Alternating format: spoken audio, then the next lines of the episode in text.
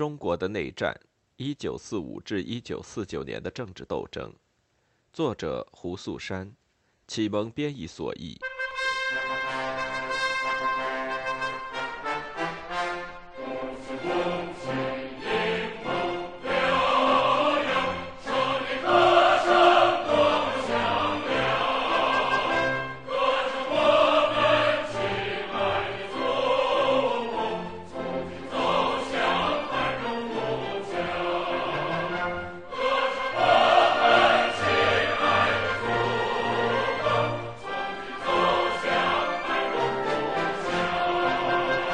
在全国第六次劳动大会上，过去几个月的劳工改革经验得到了总结和规范，并被写进了大会决议，以便在整个解放区进行推广。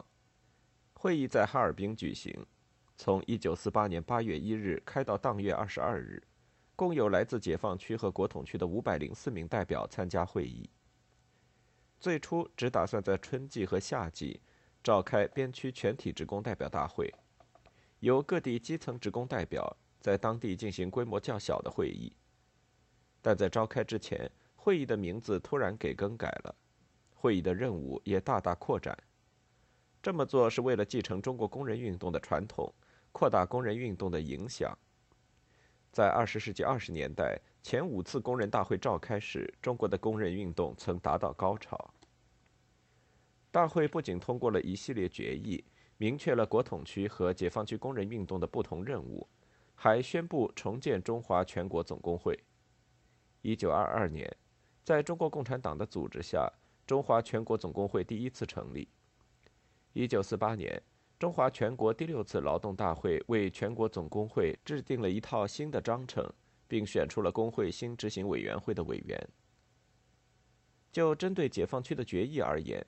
它的对象既包括管理人员，也包括工人。关于前者的政策，我们将在下一节讨论。对于工人，大会采取的政策与1948年2月党关于土地改革的决定十分相似。工人政策似乎是左倾主义和试图克服这一倾向的折中和妥协的结果。大会承认，决议中的许多办法是临时性质的，许多具体问题仍然无法解决。但大会的召开。的确标志着共产党领导的工人运动发展到了新的高度。大会对1945年至1947年工人运动的早期经验以及过分自信导致的错误进行了充分评估。新的工人政策更加注重生产，它的主要目的是尽快赢得全面和最后的军事胜利。贯穿大会所有决议的是这样一个核心主题。为了战争和革命的最终胜利，无论是资方还是工人，都应做出必要的牺牲。在工作时间上，决议主张工人每天工作八到十小时，特殊情况下甚至可以延长到十二小时。全国总工会在九月发布了一份补充文件，对决议进行了进一步的解释。这些特殊情况包括无法立刻将工作时间减少到十小时的小企业。以及必须二十四小时连续生产，但无法立即实行三班制的企业。委员会承认，不同企业存在不同的具体情况，因此无法制定统一的规程。委员会还指出，解放区的休息日过多，应将每年的工作日调到三百天或以上。关于工资，大会决议规定，一名工人的工资应该足够维持两个人的基本生活。绝对的最低工资必须满足一个人在食衣住以及生活必需品方面的基本要求。工资的计算方式最好能够激发工人的劳动热情。理想的工资制度是以计件和时间标准为基础的分级工资制。然而，更多采用的仍然是分级工资制，而不是计件工资制。这反映出实施计件工资制是有难度的。早先，计件工资制被看作一种最好的工资计算方式。到这时，人们的态度已经发生了变化。大会决议规定，只有在能促进生产的地方，才应该采取计件工资制；在缺乏经验或生产流程不适于这一制度的地方，则应避免使用。张家口的一位工人领袖曾经批评日本人使用的复杂的工资分级制度。在铁路工人中间制造了矛盾。现在，全国总工会执行委员会显然改变了看法，他们认为这一制度值得研究。在工资的评定上，大会批评了平均主义原则。大会指出，一些错误做法必须纠正，包括给不同的企业设立相同的工资标准，给学徒和有经验的工人、体力工人和非体力工人发同等的薪水。一些地方根据家庭背景、政治表现、家属数量这类标准决定工人的工资水平。大会对此也提出了批评。对于技术人员和管理人员，应依据他们的能力、教育和以往的经验确定他们的工资。手艺人和工匠将根据他们的技术能力和经验确定工资。体力劳动者将根据劳动过程本身以及工人的资历确定工资。决议要求解放区各个地方政府对同类行业制定一个指导性的工资标准。各个企业将依据这一标准，并结合工人的具体表现确定他们的工资。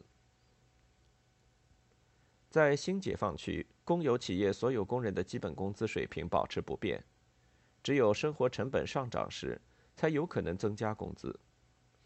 手工业工人、店员、农业工人的工资也和解放前一样。这一规定显示，自1945年以来，共产党的劳工政策已经发生了变化。在1945年，共产党接管张家口之后，立刻将所有工人的工资提高了一倍多。大会承认，只要战争还在继续，通货膨胀就无法避免。在这种情况下，为了赶上不断上涨的生活成本，工资也得不断的上调，而这一点实际上是做不到的。共产党在张家口曾做过尝试，但没有成功。尽管如此，仍有必要采取措施，将通货膨胀给工人生活造成的影响降到最低。在价格波动严重的地区。即使是不同级别和工资水平的工人，领取的生活补贴也应是大致相同的。第二，工资可以以一部分现金、一部分实物的形式发放，但必须按照食物和燃料这类基本商品的当前价格计算。此外，公有企业应继续以低于市场的价格向职工提供生活必需品。接下来，这种做法可能还会推广到私营企业中。大会决议保证，无论男工、女工或是儿童，都能实现同工同酬。妇女有四十五天带薪产假，在生产之后的头三个月里有十五天假期，此后还可以休息三十天。必须保证学徒的温饱，但他们不参与工资审议。只要有利于生产和技术进步，应保留年终奖、礼物和其他传统的福利。大会承认，由于战争，解放区政府无法保证每一个工人的就业和社会保障，因此，雇主必须为员工的健康和安全负责。尽管产业工人大量集中的城市正在着手建立劳动保险制度，全国总工会执行委员会指出，大会无法就工人保险和附加福利等问题达成一致。执行委员会自己提出了三种不同的临时方案。但实际上，几个月之后，政府采取了不同的劳动保险方案。与此同时，政府还承担起帮助失业者的责任。大会特别要求公有企业开展劳动竞赛以及劳动模范运动，以降低成本、提高产品数量和质量。一九四八年八月之后，第六届劳动大会上制定的劳工政策得到了进一步发展，条件允许的地方都开办了合作社商店。为工人和政府职员提供生活必需品。一九四九年初，沈阳就开办了这样的消费者合作社。城市的每个区都有合作社的分部，目的是向该市包括中小学教师在内的超过一万五千名市政员工提供生活必需品。在五月开始筹备建立为该市纺织工人和服装工人服务的合作社。合作社的货物由当地的国营商店提供。这些国营商店是在头一年十一月沈阳解放之后建立的。与此同时，该市的大约五万名产业工人的工资一半以现金支付，一半以商品券支付。这些商品券只能在专为工人开办的消费合作社和国营商店中使用。根据报道，解放区各地区开展了越来越多的之前生产活动、劳动模范活动、评优活动以及其他此类活动。一九四九年三月中旬，东北总工会发布了一道指令，要求所有生产恢复到正常水平的企业展开生产竞赛。获奖团体和个人将在五一劳动节的劳模大会上受到表彰，并获得荣誉称号和奖金。在这一时期，受到最广泛关注和赞扬的一项劳工政策，是东北建立的劳动保险体系。可以说，重新分配土地对农民有多么重要。劳动保险对工人就有多么重要。该计划规定，雇主必须每月缴纳一笔相当于工人总工资百分之三的费用，作为工人的保险费。这一劳动保险计划首先在公有部门七个主要的行业推行，它们包括铁路、矿山、纺织、电力、邮政电报、军火以及军需供应。一旦工人死亡、受伤、生病、年老或生育，将能得到相应的福利的补偿。私营企业保险基金的盈余可用于改善医疗和儿童保育设施。该计划还包括成立一个由东北总工会管理和使用的一般保险基金。这笔款项将用于修建和维护为工人、残疾人、孤儿服务的疗养院，以及为其他需要帮助的人提供服务的疗养院。中国共产党制定了一整套原则。指导工会干部的宣传工作。大会指出，尽管新的保险计划无法解决所有工人的困难，但在战争时期，政府已尽其所能做到最好。不仅如此，会议还表示，一旦全国解放，工人保险计划将立刻得到改善。共产党最终的目标是建立和苏联一样的覆盖全体工人的保险制度。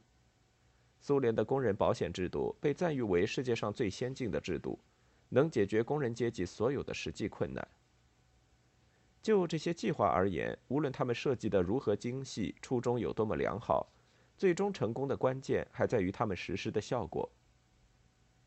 这一时期，共产党面临的最严峻的问题，或许是他们缺少训练有素、经验丰富的干部，而在新解放的城市里，这些经验和训练是十分必要的。针对土地改革运动中暴露出来的干部能力不足问题。共产党一九四七至四八年间开展了整风运动，但就他们要完成的任务而言，干部的能力并没有得到显著的提高。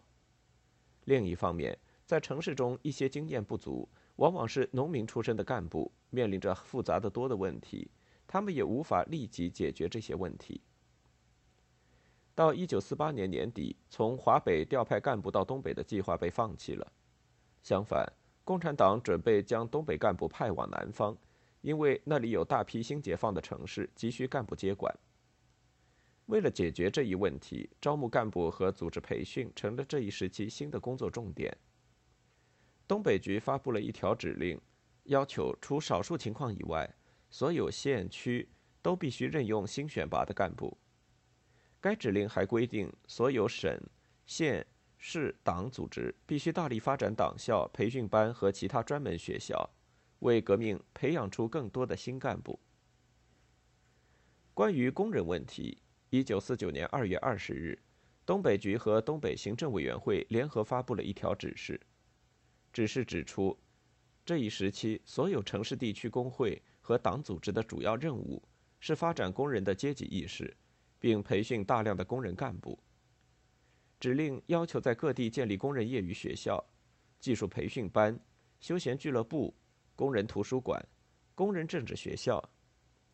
到同年六月，据说仅在哈尔滨一个城市，就有两千一百三十名工人参加了这类活动。在这方面，共产党在东北的领导同样将苏联模式视为榜样，或许是因为他们自己的经验十分有限。一些俄文资料显示。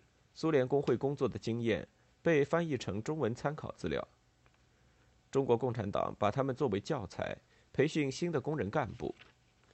哈尔滨的中苏友好协会曾编制过一部这样的材料，介绍苏联工会干部的工作方式，苏联工会是怎样帮助工人提高文化素质以及生活质量的。劳动竞赛运动在帮助完成生产计划和发展苏联经济中起到的重要作用。另一本小册子描绘了苏联工会和中欧新民主国家工会的作用和取得的重要成就。在这些新民主国家中，工会不仅帮助提高了工人的福利水平，还有力地促进了社会主义制度的建立。由此，中国的干部了解到，在匈牙利、罗马尼亚、捷克斯洛伐克，参加劳动竞赛的工人数量正在不断增加，工人的工作和生活条件正在不断改善。社会保险制度已经建立完善，工人能享受免费的医疗服务，他们的孩子在托儿所得到妥善照顾，而这一切美好的变化同样将在中国发生。如果工人对共产党的劳工政策有所疑虑的话，那么毫无疑问，商人和企业家的疑虑要多得多。他们的担心源于共产主义对私营企业的普遍反感。以及中国共产党此前的某些具体言行。首先，事实证明，共产党的统治是不利于解放区的某些生意的开展的。共产党禁止了许多非必需消费品的贸易。我们在前文中提到过，这一禁令引起了热河、山东境内以及周围许多城镇商人的不满。尽管共产党试图特别客气地对待这些地区的商业人士。其次，我们还提到过。一九四六至四七年，在农村地区，地主开办的工商企业被视作封建经济的一部分，结果他们的企业被没收，变成了合作社，或交由政府管理。第三，中国共产党并不禁止，或者至少没有禁止他的基层干部清算地主所有的城市企业。与此相似，共产党最初也没有禁止城市工人向雇主提出过分的要求。就像他不阻止，甚至鼓励长工向雇佣他们的地主和富农索要更高的工资一样。必须指出，党的指令已对农村封建经济和资本主义城镇企业做了明确区分，并表明要支持后者，而这些行为是在这一指令制定之后发生的。如果对于某些地方发生的对中农的过激行为，我们还可以用有助于促进群众土地改革运动来解释的话，那么我们几乎找不到相关资料说明为什么共产党的城市企业政策和实际做法之间如此不一致。或许这种不一致源自于共产党政治和经济目标之间的矛盾。而在当时，对于共产党而言，政治目标是第一位的，因此激进做法被当成一种权宜之策。又或许这种不一致不是有意为之，而是一些当地干部由于自身的原因错误地执行了政策。由于严重缺乏具有城市工作经验的干部，第二种情况是极有可能的。我们将在第九章描述劳工改革中激进主义的具体表现，读者将会看到第一种情况也确实存在。然而，不管出于什么原因。已经公布的政策和实际做法之间的不一致，只会加深资本家的疑虑。正如一位自由主义的香港编辑指出，根本原因还在于共产党对商人和企业家的看法。商人和企业家同样是中国人民的一份子，他们既有公民的权利，也有公民的义务。但现在，一些政治理论家想把商人和企业家置于人民的对立面。就像有人说他欢迎工商业与人民合作，这仿佛在暗示商人和企业家和人民不是同一类人。这种观念遭到了商界的普遍不满。由于十分清楚这种不满，从1947年年底开始，中国共产党采取了一些措施，试图缓解商业界的对立情绪。